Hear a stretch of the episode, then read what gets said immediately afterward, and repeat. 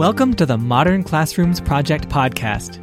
Each week, we bring you discussions with educators on how they use blended, self paced, and mastery based learning to better serve their students. We believe teachers learn best from each other, so this is our way of lifting up the voices of leaders and innovators in our community. This is the Modern Classrooms Project podcast. Welcome, Modern Classroom family. It is so exciting to have you back with us this week. We are now in episode 59. My name is Toni Rose Deanon, she, her pronouns, and I am a program manager at Modern Classroom. So today I am joined by two first time podcast guests who teach at an MYPIB school in Northville, Michigan. Hillside Middle School. Shout out to Hillside Middle School. So Karen and Stacy, welcome. I'm so happy that you two are here to join me. And thank you so much for saying yes to becoming podcast guests. If you can tell our listeners a little bit about yourself, your teaching experiences and your MCP journey, that would be great. We can start out with Karen. Hi, yeah. I um, I'm a teacher. I've been teaching for 28 years and middle school the whole time. So I my heart is in middle school. Um, and as far as as Modern Classrooms project, like many teachers, I think I found it over the pandemic. Um, I was listening to a um, Cult of Pedagogy podcast, and they had Kareem on, and it was the the episode that he was talking about how to videotape, like what would be the best practices for um, for like a screencast. And because we were in the middle of the pandemic, I thought, oh, that's great. And so that, that kind of got, kind of got me hooked. Um, and so after that, I just kind of dove into the free course and it, t- it took me a while. I mean, so the, I probably dived in, gosh, in May of 2020. And then we started actually teaching MCP at the end of the 2021 school year. So it was a little bit slow for me, um, but I felt like I really got a handle on things with the free course. And then a lot of colleagues in our building, um, there are actually four of us doing the MCP model, um, kind of got together and and we kind of went from there. So. Okay, hi, I'm Stacy Eiler, and um, I've been teaching uh, about 26 years. Uh, maybe longer than that because I was the kid in the neighborhood that would um, gather all the younger kids and then pretend to play teacher with them. So, anyways, um, I started out pretty young. Um, I taught um, about four years in a self contained sixth grade classroom. So, there were about, um, well, there were three teachers and about 50 kids, and we had the special ed section. And it taught me that um, all students can learn. And we did, I worked with amazing teachers. I was so lucky to work with them um, at such a young or such an early point in my career because we really, in our own sort of way, were doing MCP. We were kids, allowing kids to kind of work at their own pace and taking our time and organizing our time and our resources to make sure that everybody um, had an opportunity to learn and be successful. And then I moved to um, Florida and I taught in Florida for about four years at a performing arts school. And that taught me uh, just how creative, um, if you really let go and let students um, kind of have their way with the curriculum, how creative they really can be. Um, and then I've been in uh, Northville in our current district for about 16 years, teaching um, sixth and seventh grade science.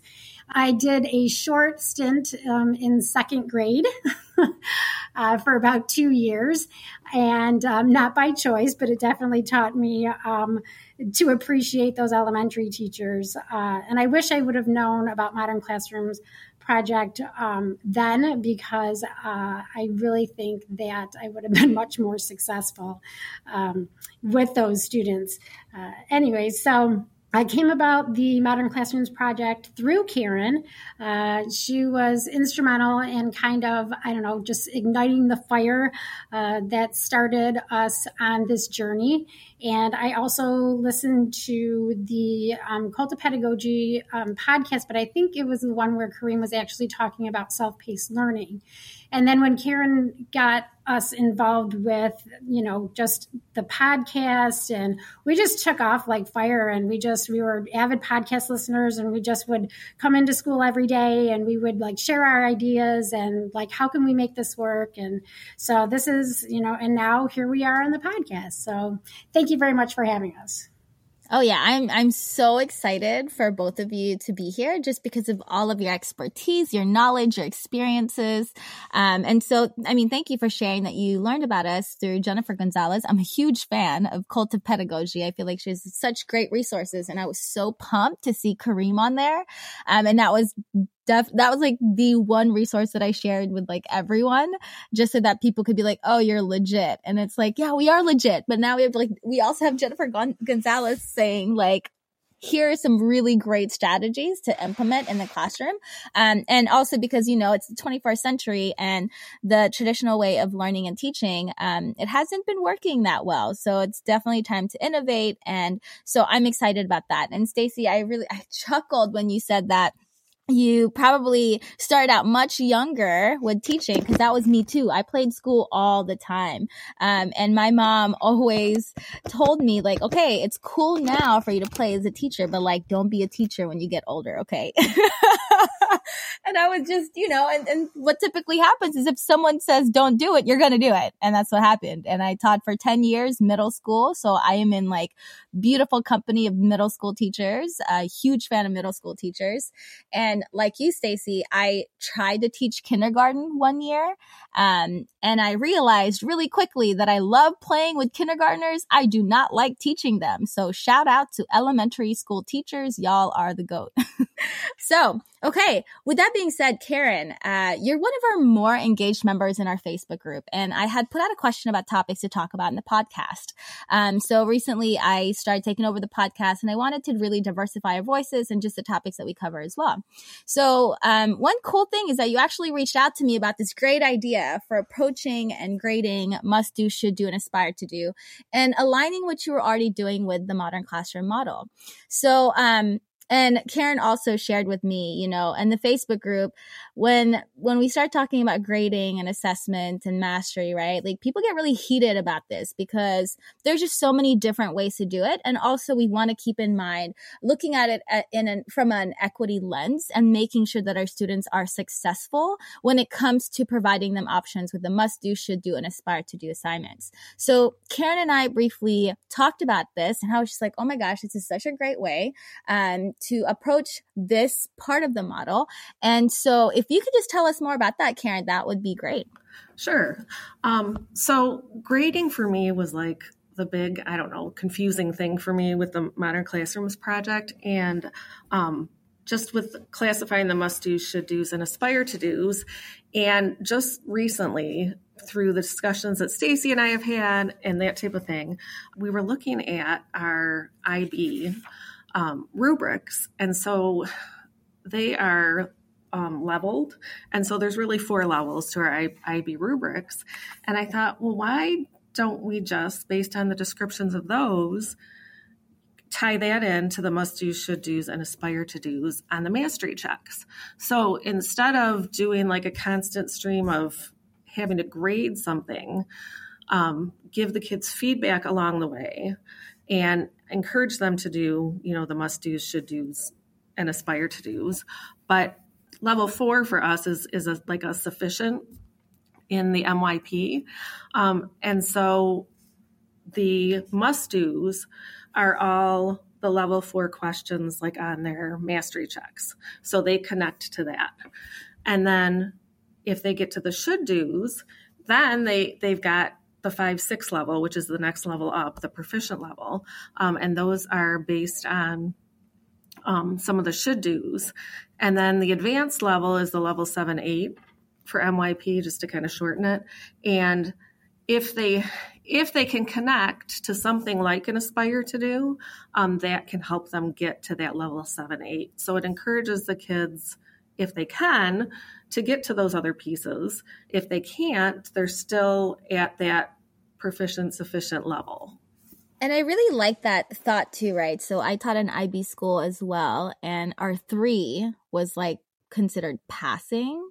Um, it's like a C in a traditional school. And so I really like this uh, model that you created, uh, looking at the rubric and knowing that, like, okay, a three four that's where your must do's are and this is where we want everyone to be and it's okay if you're a three four. Like it's okay. And this is something i tell my students all the time who are like obsessed with grades right? Like three four is actually like that's great. Now we can do five six and seven eight but also making sure that the rubric is so clear that they know how to go from one step to another right?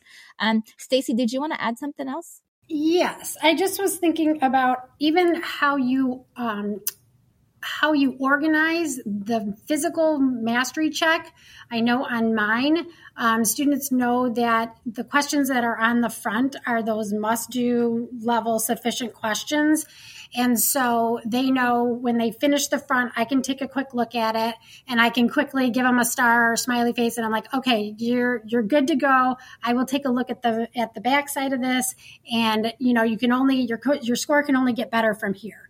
So I think even just having students, you know, be clear in the expectation of uh, what, part of your mastery check maybe is the must do part of it and then what the should do and the aspire do, to do part of it is so that they really they're they're just more aware you know what the expectations are. The other thing that i was going to say and it doesn't necessarily have to do with um, the rubric so to speak but sometimes within like your lms system you know you might have to organize things a little bit differently. And so i was thinking about that must do should do and aspire to do. And we have the language learn about it practice it and then evidence of learning. And so at least for me i've been trying to those learn about it those are the must do type of assignments and those practice it those are the should do so it gives them also like a clue as to okay if i get this done this is going to help me on the backside of my mastery check so it's just a little management piece i suppose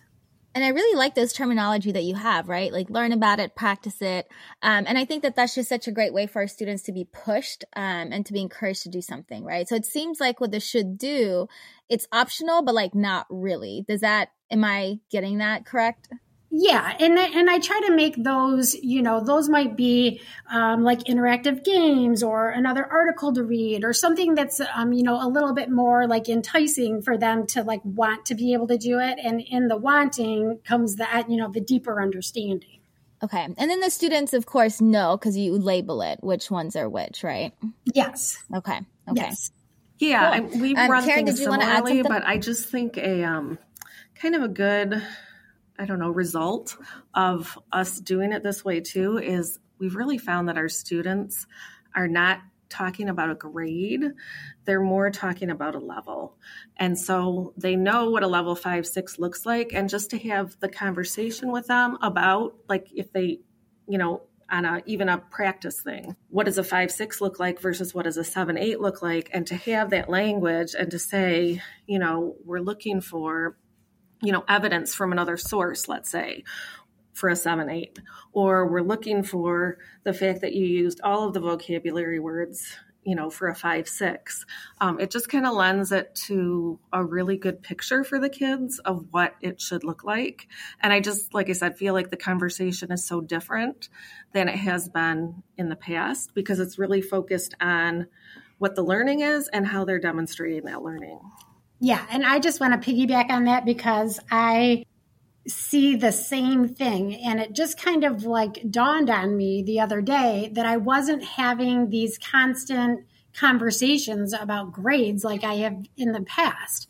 And students really just sort of embrace like, where are they? And there's no, you know, they know that if they have a revise that it's just that they aren't quite there yet that they can take their time and get to that place of you know sufficient or proficient or advanced. So i just really um, am enjoying um, shifting that those conversations to content and science rather than just grade grade grabbing trying to get that best grade. So just want to piggyback on that Yeah, and I've, I've, I've always told my students too, and I mean, I guess again, this is like me coming from like a privileged position of being able to tell my students this, right? Like, don't come to me about grades. I need you to talk to me about what you can revise, what you can do better, what um what contents and skills you've mastered, as opposed to you asking me what a grade is, because I have so many feelings about grades and um, giving students grades. So, but I understand that some teachers, you know, they have to have grades because that's what their school and their district's telling them. And so our situations are completely different. So I like the level part of it, right? Like instead of asking about your grade, like knowing what level you're on. And then again, being really clear with expectations so that students know how to go from one level to another. Can I just add too? Um, our district does require grades, even though we're an MYP school. And so the grades do get reported as an ABC on their report cards. Um, so it's really interesting, I think, that the conversations within our classrooms aren't the ABC, even though that's sort of how it's getting reported out. Um, so I just really think that having the must do, should do, and having the, the clear levels just again shifts that conversation and just shifts the focus. And that's really interesting that you pointed that out too, that you have A, B, C, D um, letter grades. We, and at my school, we didn't have that. We had the one through eight. Um, and so that was just a whole conversation. Of course, like going into college, the students would be like, okay, is this an A, a B, a C, whatever, right? Um, another thing that I really appreciate after COVID is that my sister is in college now, and she's talking about how one of her classes is a pa- pass fail class. Um, and you know, I was like, oh, that's actually really exciting. You're not focused on grades anymore. Um, but then like, are you able to revise things? And she said, no, I can't revise anything. Like once I turn it in, that's it. And I'm like, oh, but you're missing such an important and crucial like piece of learning. So that's just it's it's interesting where grading is going um, and where it is right now. Um, how many assignments do you typically have in your unit? How many must do, should do, aspire to do? Um, does it differ based on the unit? And so, Stacy, we can start with you. Okay. So, like in science, our unit is broken down into what are called lesson sets. So, within this first lesson set, let's say there's four lessons. And so, within each of those lessons, there's probably, I would say, on average, say Mm, two must do's, two should do's, and an aspire to do. And then when you put all those pieces together, that becomes the unit. Um, if I find something that maybe is, you know, adds to a lesson and it's, you know, puts in, you know, more steps, so be it. And I try to make, just make sure that I'm really keeping the must do's the most important pieces. So that's kind of how I think about it in science. So that's what I do. How does that look like with labs, Stacy? Oh, okay. So this I was super apprehensive about. Um, I thought that I was going to have to do like whole class labs and we were going to have to like everybody was going to have to do this, you know, whole experience together. And what I found, I did that the first time and because everybody was kind of at their own place, but yet we stopped and then we did this whole class lab, I felt like then they were, it took a little bit of time to get them back in the rhythm of back into self pace. Then they were like looking at me like, okay, now what should I do? So I decided that the second time around, um, that I was going to let go of the control, which is very hard to do as a science teacher um, with all of your materials and stuff. But I thought, okay, I'm going to give these kids a chance and I'm just going to see. And so I created my videos um, that were not the content, but the actual videos of the procedures of how to do things, like tips and tricks of how to complete the lab. And I just let them go. And I was amazed. I was like, oh my gosh, look at I've got some kids over here that are working on the lab and some kids over here that are just working on their must do's. And I got this one. And I was like, okay, um, this is amazing. so it's it surprised me because I was really about control. Um, and then I was able to go and work with those students or touch base with those students and ask some content questions and concept questions and just procedural questions to make sure that they knew what they were doing or if they had any questions to answer them for them. So, um, yeah, so um, I guess what my first thought was of how I was going to do these labs, and now that I've experienced both ways, I definitely, um, you know, would stick to them being able to work at their own pace and complete the labs, unless it's something like dangerous that we have to use a lot of chemicals for, um, but safety first. But yeah, so I'm very pleasantly pre- pleased that it's going as well as um, what it is and thank you for sharing that because I feel like I've spoken to science teachers and they all question labs, right? Like, how is that supposed to look like? And like you said, uh, you know, safety first. So if it's got chemicals or anything that could potentially be dangerous, of course, doing that more of a whole group, but really like relinquishing that control and just allowing our students and really trusting them to make those um, right decisions. They really do love being trusted and being able to make their own decisions. So I, that was something like that's new, right? Like, I love the fact that you used instructional videos to create procedures for them to follow along, just so that again, that's something they can repeat over and over and over again. If they miss the first step, then they they could go back to it, and it doesn't um, it doesn't you know like you don't have to be in the front of the classroom doing that. And it's not like a one time show. And then if students like you know get distracted for like that 5 seconds they miss something they actually have the video to go back through which is really exciting. So thank you for sharing that yeah, and I also used where I could see like within like my first period class where I could see the kids kind of stumbling along in certain places then i had a couple of my students and i said okay you guys i need your help. Who's got you know get out your phone. I need i need somebody to take some pictures. And so i just quickly took some pictures and quickly like threw together like a really quick video so that students could like see you know, so I could catch those little mistakes so that they would be successful overall in the lab. So even getting you know your students involved in helping and then they took a lot of pride of just like they were the ones that were you know in my video and you know whatever. It was it, it was uh, i don't know i just love the, i love the connection with the students in just a much more kind of informal way. Like hey you guys can you help me out? And they just took a, a ton of pride in being part of that and I mean, like he said too, like the beauty of the model is the in like the real time feedback, right? Like you're not waiting two, three weeks before you can give that net feedback. It's really quick for you to be able to be like, hey, my kids have misconceptions about these. Let me pull together something real quickly, or even having your student leaders create something is a, a great skill for them to have. So thank you for sharing that. Karen, do you want to add anything? Um, Karen, you teach I&S, so humanities perspective. What are your, how does your must do, should do, assi- aspire to do assignments look like in your class? Um, they are kind of similar. I mean, we don't have a certain number, and I plan with another social studies or I&S teacher as well. And um, so they just kind of flow. I mean, we might have two or three must dos. Again, like Stacy said, they those are those essential things that they need to know. And then the should dos usually are, you know, another article or something um, maybe a fun website that they could go to and learn more information on. Um, maybe they're working with a partner or something like that. Um, or maybe they're analyzing something, you know, it just kind of gives it a step up.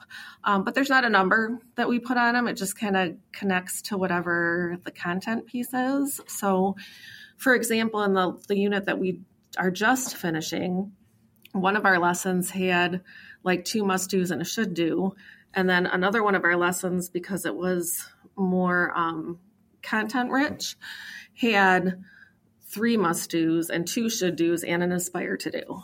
So it, it just kind of depends. Um, I did want to kind of go back to what you had said though about um, the learning and being able to look at the videos again and and you know relearn stuff as Stacy was talking about the procedures. Um, we do a like a check in with the kids on a Google form and they tell what they like about the model. And I just thought this was a great quote because, and it goes back to that um, the video, being able to watch the video. But the student said, it works well for me because I get to learn everything. And if I didn't understand, I could keep learning until I learn it. So that to me just kind of encapsulates part of the beauty of the program. And that's so beautiful to hear from a student as well. I love collecting quotes like that just so that it kind of warms my heart and I know like okay, this is this is hard, but it's also so worth it. Um, yeah, thank you for sharing that, Karen. That's awesome. So now we've talked a little bit about your process as teachers, right? Like how you're approaching this model. When you started when you started implementing this model, how did your students react? And we can start with you, um, I think they were scared at first because they knew they were going to be responsible for their own learning. So I started with one unit at the end of last year. So it was in the middle, and our school was situated quite a bit differently. Um, our seventh graders, actually the whole school, sixth, seventh, and eighth grade, were in cohorts, and they came to school every other day. Um, they were a group of 20 or less students, and they stayed in one room all day with those 20 students and the teachers rotated. So we were on team, Stacy and I were on a team together.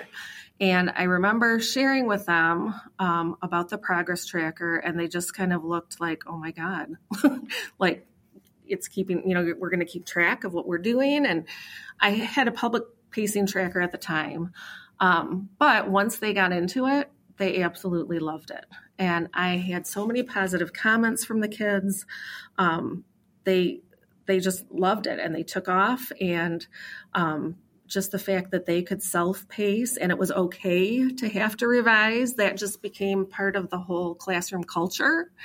Um, and it still is. That's like a huge piece that they're allowed to mess up and then redo it and learn from that.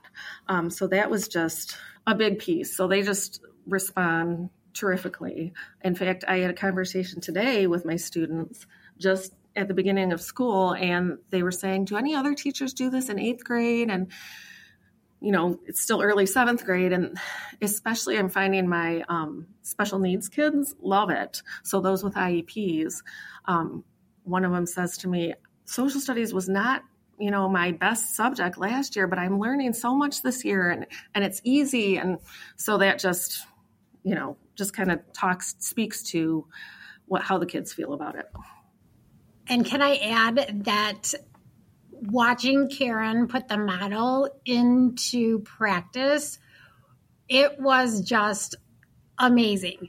Like we would, we had a, a time um, where we would be like out like out in the hall like monitoring the kids and we would be like talking every single day about oh my gosh she would tell me this one did that or this one did that or i could and these were like our students that were like our non-workers and they had spent a considerable amount of time through the school year, kind of taking a very passive approach to their learning.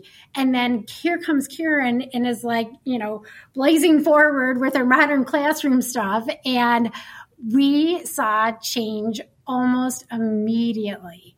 And so, as Karen was answering that question, it just kind of goes to show like how how quickly and how resilient our students are and i think you know we had a different perspective this year because this year we're like okay, we're back to normal. Um, and so, students, we started this way. So, students really didn't have a chance to say, oh, well, we used to do it this way, and now we're doing it a different way. So, um, and I think one of the other um, pieces of success, uh, you know, as far as Karen and I are working with somebody in your building or that's on the same team, is having that consistency and then because of the consistency, you know, that really gives students that foundation. Um, and so, you know, we're seeing, you know, success obviously early, you know, this year, but it just, um, I just wanted to say that Karen did an amazing job and she inspired me and all of her kids as well. All of that just warms my heart just warms my heart. Um, I really love hearing from students and just what their thoughts are. Um, and it's really powerful, right? Um, and I think, Stacy, like you said, consistency is key. We just got to be consistent with it. This is a model, again, that's brand new for a lot of teachers and students. And so there's going to be frustrations and um, overwhelming feelings, but trust the model. This is what Zach and I always say is trust the model, be consistent with it, and it'll all work out. And I just um, wanted to yeah, say Karen, that it, it is makes it much easier. You're right, Stacy, having people in the building that can work with you. So I just feel very lucky that we were we are able to work together on this because Stacy has so many good ideas and we can piggyback on each other and so that just makes it better for everybody. I am digging all of this teacher love right now. Um, it makes me miss being in the classroom just so that I can talk to my teacher besties about all the best practices in teaching and learning. So this makes me really happy. And Karen, I mean, continue doing what you're doing. I'm so glad that you're able to inspire people to try out this model. Um, and so, let's celebrate, you know, like what are some, let's talk about some celebrations and challenges that you've had so far with the model that you've, you know, with incorporating rubrics and your grading and all of that good stuff. Um, Stacy, um, you want to start with this one?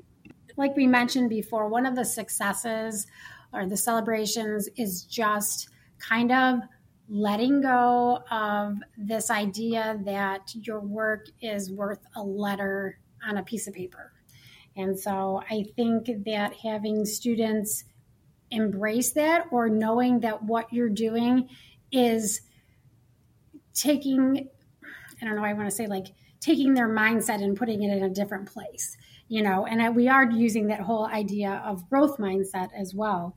So that would be one of the things. And also, I'll, I'll say my celebrations, many more aha moments um, with students where these conversations where you're maybe helping a student revise um, a mastery check and you're doing a little bit more explaining and you know and then the students go oh aha i got it and I think having those clear expectations, um, just in general and through your rubrics and through your communication, that the more clear the expectations are, the easier it is for students to succeed. And then you can celebrate.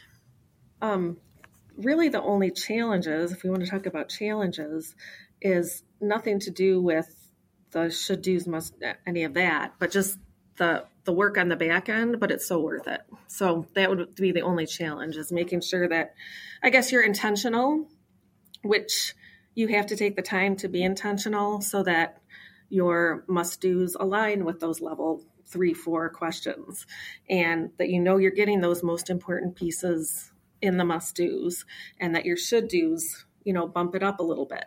So i think that's probably the biggest challenge is just making sure that all of those pieces kind of come together yeah, I mean, being intentional is really difficult sometimes, right? Um, I think in teaching, I know specifically for me, I would just be like, oh, this is a cool thing to do. It kind of goes with the skill and the content that we're learning about. So let's do it because it's fun.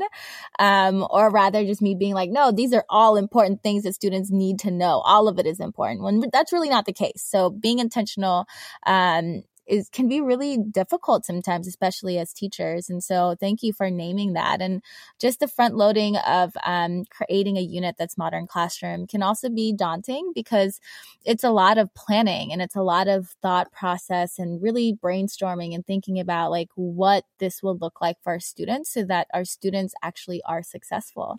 Yes, Stacey. Yeah, so I was going to say one of the one of the challenges or just about being mindful and intentional is really when you start with that end in mind and you're creating those mastery checks that you you know create a couple different versions that are equally as um, mindful. And i think that to me sometimes is a challenge. Um, you know thinking okay how do i still ask this question so that i can still you know figure out if the student really understands this concept. Um, so I just think um, just being intentional with those mastery checks and making sure that you're doing that up front so you have a variety of ways to assess st- student learning. Because it might just be the way that you asked a question. Um, so I don't know, that's something that I have been working on uh, these last couple weeks is just making sure that those uh, all of those pieces are are together and concise and mindful. And that's a really good point too, right? Uh, this is something that we always tell our teachers too. Backwards planning is really important. We all know as teachers what backwards planning is. Do we have time to do it? Probably not. But now with this model, we kind of have to make time for it, right? There's no other option, no other way to approach this model unless you know exactly what the summative assessments are, what your mastery checks will look like, all of the above. Um, and so again, like you said, being intentional um, and really just thinking backwards planning so that you know where you're going. Your students also know where they're going, and there's not a blurred line or a mis, you know, communication or misconception about what the students are doing. So it's awesome. I also just really want to name the fact that, like, before we started recording this podcast, I'd asked Karen how she was doing, and she was like, Oh my gosh, I'm great. It's Thursday, and I am just like amazing. Like, today is amazing. Um, and she just shared with me that it's amazing because of the model, and that just got me really, really hyped. so, thank you so much, Karen. That's a celebration that we're going to name today. Um, and so, is there anything else that you'd like to talk about pertaining to this model? Um, anything that deals with modern classroom? Anything else that you'd like our listeners to know about? Um, just and we can- don't be afraid of it. I guess. I mean, it does seem daunting, but it like like it is. It is so so worth it. Um, and I think for me, like I had to go through the whole free course first for it to make sense to me. And so, if you need to take your time, take your time because whatever time you take will pay off in the long run. And again, it's so worth it. I would say the same thing. I'd say anybody that is um, just thinking they this might be something for them, I would say dive in and do it because, you know, here Karen and I, veteran teachers, and here we are diving in, and it really is inspiring us, and I think is going to really make um, the next few years um, of our teaching careers uh, just so much more enjoyable and so much more worth it for the students. And I really, I don't know, I guess I always, I mean, I always believed in this whole idea of assessment and, um, you know, letting students practice and getting to that final result kind of like packing a parachute. Like you have to do it multiple times before you you know jump out of the plane because you want it to open up and work right. So um, if you are apprehensive like just dive in. Um, practice and don't be afraid of making mistakes along the way. Um, I know even like the physical part of my classroom, I didn't really do a lot with it because I kind of wanted to live in it for a little bit and see what is it that I need, what is it that might work, and then um, you know then I kind of put it together the way that I thought it might work. Um, and so just dive in and just don't be afraid to make a mistake and learn from the students and get their feedback because they really um, they really know and they will tell you and they appreciate when you take their feedback and do something with it. So um, just go for it. And sometimes I feel like as teachers, we need permission to like just dive right into it, right? And we need permission to be like, you know what? It's okay if you don't actually have everything figured out. Like it's okay to know your lessons, but it's it's also okay to not know how your physical classroom is going to look like. So I really like that approach, Stacy, of like, you know what? I want to live in this. I want to see how it goes so that I know what's missing. Um, and another thing that I absolutely love doing, even before the model, is that I always ask my students to be part of the learning and the part of the community, right? So this is their learning space. And so what is going to work best for them? How is this classroom going to look like for them? Like I have my ideas, but then also asking students what their ideas are because sometimes their ideas are so much better than ours. And, um, and I just like, I love that about teaching is that it really does create a community. And when students feel heard and seen and validated, they just like create some magical things. Um, and so before we wrap up this episode, what is like the easiest thing that um, from the model that you implemented? So if there's a teacher who's like super hesitant, they're like, oh my gosh, this is too much. What is like that one bite size or one chunk that a teacher could start implementing right away? Um, I guess I'll, I'll talk a little bit about my experience with um, watching Karen kind of dive in first. And so I kind of took a couple pieces of the model and tried using them on my own. So the idea of um, even if you don't create an instructional video, that you're creating an instructional slideshow, and that uh, for the mastery grading, that you're creating that mastery check, and then using that uh, criteria for uh, mastery, and then just seeing how students do. Like I would just give them like in our IB rubric, like a four or above, or I put a little R on the paper. And that's kind of how I started. I just kind of dove in with a little bit of guided notes through the slideshow and the mastery check. And that's kind of how I started. And I dove in, like I just dove in with the whole thing. Um, and it was, it was good, but a little stressful at first. But my, I think my advice would be don't think you have to release all of the unit at once. Um, I I think that I felt like I I had the structure of my unit, but I felt like I had to have all the lessons. And then I think it was on a podcast. I think Monty had mentioned, or maybe it was a Facebook Live, um, and I heard her say that she'll release like a lesson or two, and then release, you know, once they start getting finished, release the next one. And just that pacing for myself, where if I needed to refine something a little bit, I could do it. Um, just giving yourself that little bit of of time and the ability to again change things if you need to. Um, that that was helpful. And thank you for shouting out Monty because that's exactly who I was going to shout out, Karen.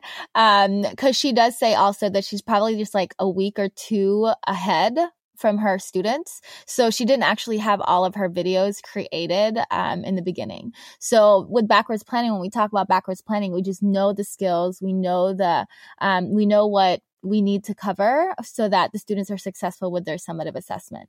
And so with me, I did not like creating videos, all the videos at once, because I always like connecting my videos and my instruction to what's happening in the world, to current event news, so that I could make references to what's happening. Um, and so that was how I approached that. So there's no need for you to actually have, like, if you've never created an instructional video and all of a sudden you're doing modern classroom and you think you have to create like 10 videos at once, that is not the case at all all at all. So just keep that in mind too. Thank you, Karen, for bringing that up. Yeah, go ahead. And the other thing I would say is stick with what you know, because I think sometimes when you dive in and like you're going through the wormhole of all these new um, strategies and whether it's the types of uh, video programs that you use to you know um, do your videos or whatever like stick with what you know and then when you feel comfortable then choose another piece to kind of focus your energy on because it can it can it can get very overwhelming jumping from one resource to the next to the next. See what's working and then just either embrace it and make it yours because it's working or you know modify. But i would just say stick with what you know. If you're comfortable you know using you know google slides then keep using google slides. If you're comfortable you know whatever, even like my mastery checks are very similar to what I would call lesson checks in the past. I didn't throw away that idea, I just refined it so it fit modern classroom project. You brought it home, Stacy. I mean, let's recap, right? This whole episode we're talking about how Karen and Stacy essentially just embraced the model and made it work with what was already working for them and just made some tweaks to make learning more accessible for their students. So Stacy, thank you for naming that. Stick with what you know. I always tell teachers this as well. Um, it's a lot to sift through and sometimes we get jaded and like, you know, clouded as like, oh my gosh, I can't do any of these things. This is a lot. So stick with what you know. Um, and be intentional, right? And don't be afraid. So again, Thank you so much, Karen and Stacy, for saying yes and sharing your expertise and knowledge. I really appreciate the fact that Karen, you reached out to me so that we could have this conversation that we can share with our other listeners and um, people who are, you know, curious about implementing this model. So again, thank you, thank you, thank you, and we will see everyone next week. Thank you. Thank you so much.